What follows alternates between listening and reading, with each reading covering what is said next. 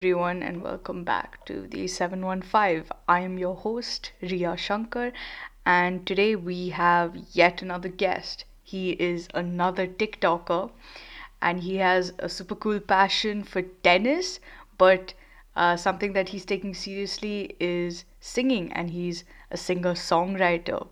So, without further ado, please welcome Rushil Vishwanathan. First of all, uh, Rushil, I really appreciate you uh, being here today, you know, on this podcast. Thank you so much for having me. I'm excited. no worries. So, uh, you know, for all the listeners and for me, of course, just uh, tell me about yourself, about your background, where you're from, what are you studying, and stuff like that. Hi, guys. My name is Rushil Vishwanathan. Um, I'm 19 years old, and uh, I'm a artist and student.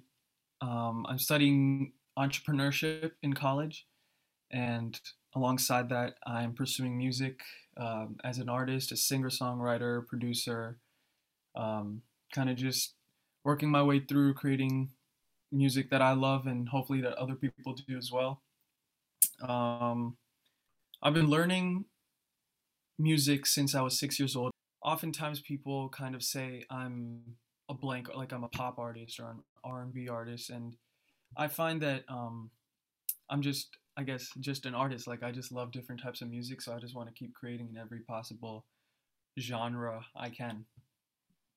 Well, no, uh, I really like how you're very open-minded, you know, when it comes to creating music. So, where are you studying? Which college? I'm at Temple University in Philly. Oh, nice. Oh, Philadelphia. How's that? Mm-hmm.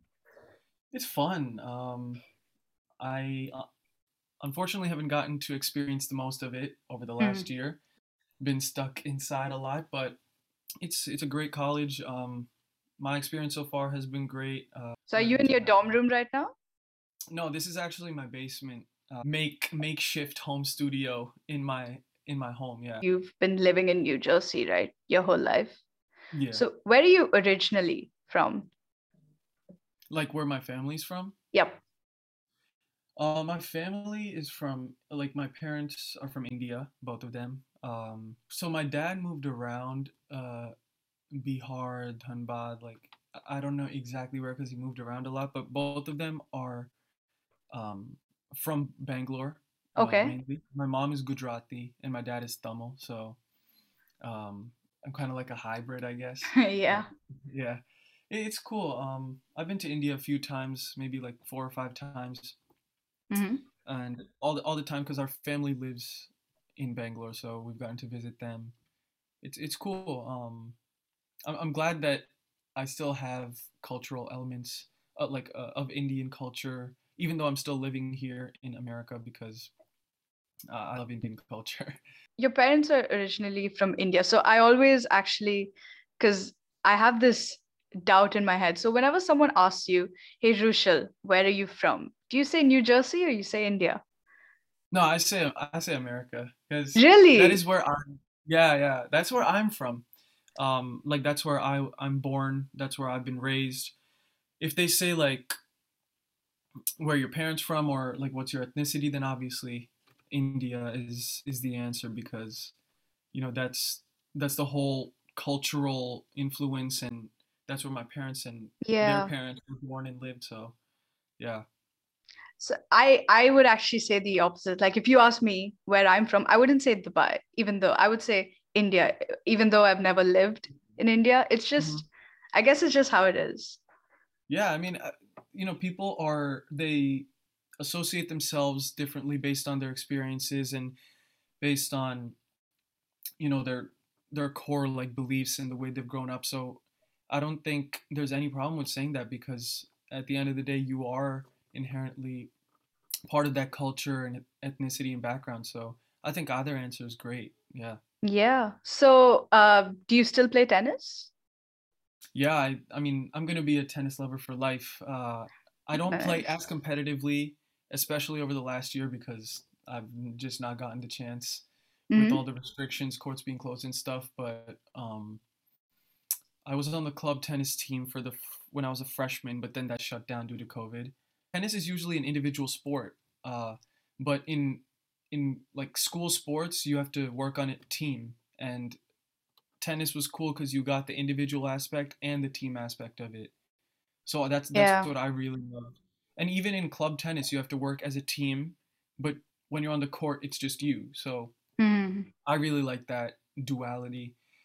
Um, but yeah, I I'm gonna be a tennis lover for life. I go to the U.S. Open literally every year. It's Who's your like favorite player? tradition.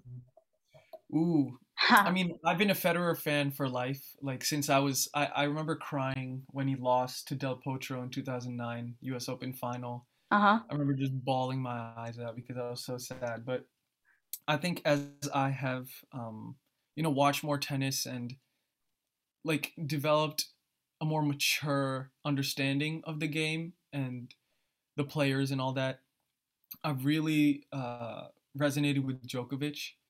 Mhm. Um, I just love his mentality and his lifestyle and his dedication to the game. I just think he's like the poster child for or poster man for tennis. He's just like the way he plays, his regimen, his his everything. I think he's just like if you looked him up in the dictionary for the definition of tennis, I think he'd show up. Um, let's talk about your TikTok. So you have about 50,000 followers. Yeah.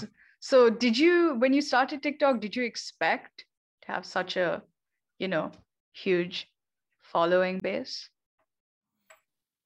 No, I didn't I didn't expect that, but obviously anyone who's starting a TikTok, especially when there's um you know when people have like a skill like singing or art or dance or like if if they're trying to do something with their skill that they're showcasing on TikTok, obviously there's that thing in the back of their mind like, "Oh, I hope people see this." But I never expected it to grow at the rate that it did.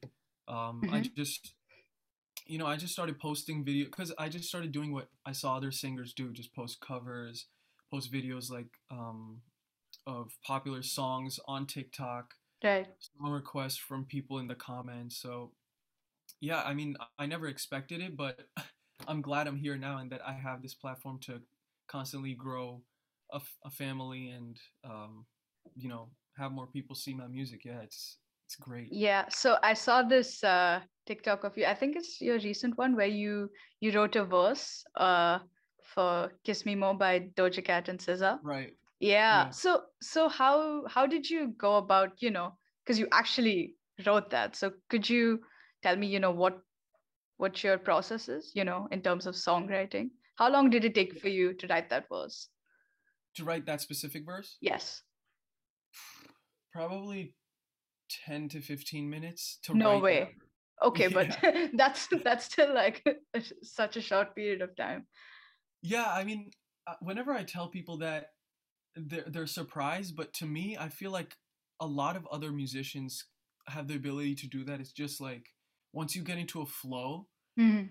the, the lyrics just start coming to you, and you're like, okay, this is a cool line, this is a nice metaphor, this rhymes. Like, I don't know, it's it's it's a hard thing to kind of put into words, but in terms of the process of and the reasoning behind uh, making that video and as a creator a part of me was wanting to create something new to show people and so i was like how do i do this and combine it with stuff that's trending right now so i took kiss me more which is a song that's popping right now all over the world like top of the charts popping on Mhm. tiktok and i was like let me add my original twist to it. So I just took the instrumental beat and then I wrote a verse over it. Um, and then I just put it together and posted it, and people loved it. So I'm definitely gonna start doing more stuff like that, which is Yeah. like my original twist to things because I enjoy it way more. Like I found myself burning out a little when I just kept doing covers because I wasn't really enjoying it as much.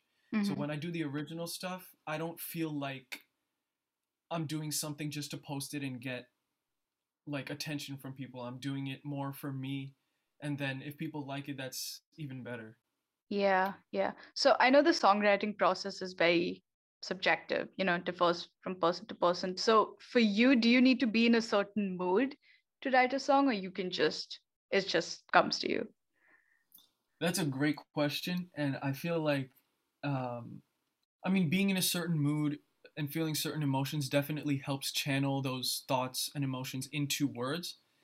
But something that I've learned and something that a lot of other people have also preached, um, other musicians, is that you can't really wait around for a mood to come because Hmm. it's like emotions are so weird. They just come and go. They may never come like how you want them to. So I kind of just allow my like if I, if I'm in a mood, then definitely I take that opportunity to write. But if I'm not, every day I just sit down at the piano or find some time to just work on original ideas and stuff like that. And then once I just force myself to be in that situation, I find myself getting into a mood automatically. Do you have a favorite music artist? I get this question a lot, and every time I, I just it, it changes. You know, there's people that have been inspirations for me throughout, like Ed Sheeran, Bruno Hmm. Mars. Bruno Mars vocally, um, Ed Sheeran more as an all-around musician. Um, I really like Zayn.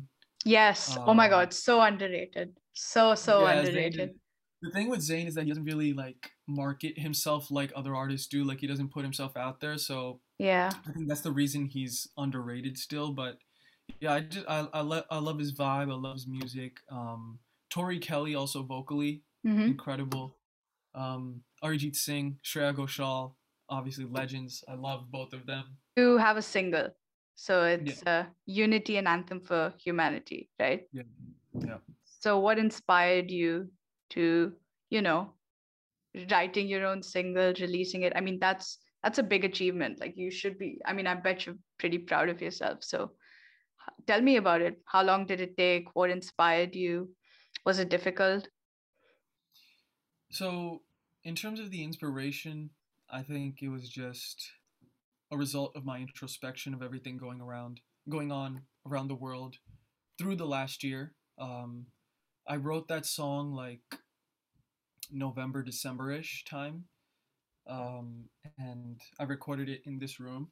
hmm Um, and I just, I don't know, I, I just felt like the music industry nowadays is, for for for some part of it, is getting pretty repetitive. Like people are putting out the same type of stuff, um, and I wanted to do something that would not only be different but would be impactful to anyone listening. Like, for example, if you put out a love song, that's gonna strike a chord with someone who maybe just got into a relationship or just got out of it. But I wanted this song to be applicable to everyone, and no matter what their situation is. And we were all in this, you know, stuck at home, this pandemic situation, and I thought this is something that everyone can relate to, and I want to convey my feelings about all the division, the physical division of being separated from people, and the the racial division, the political division. Like I just think unity is something that we need um, so badly right now, and I wanted to you know convey that through the song. Stay till the end of that episode. Thank you for listening, and I hope you liked that one. I will see you in the next episode. Bye bye. See ya.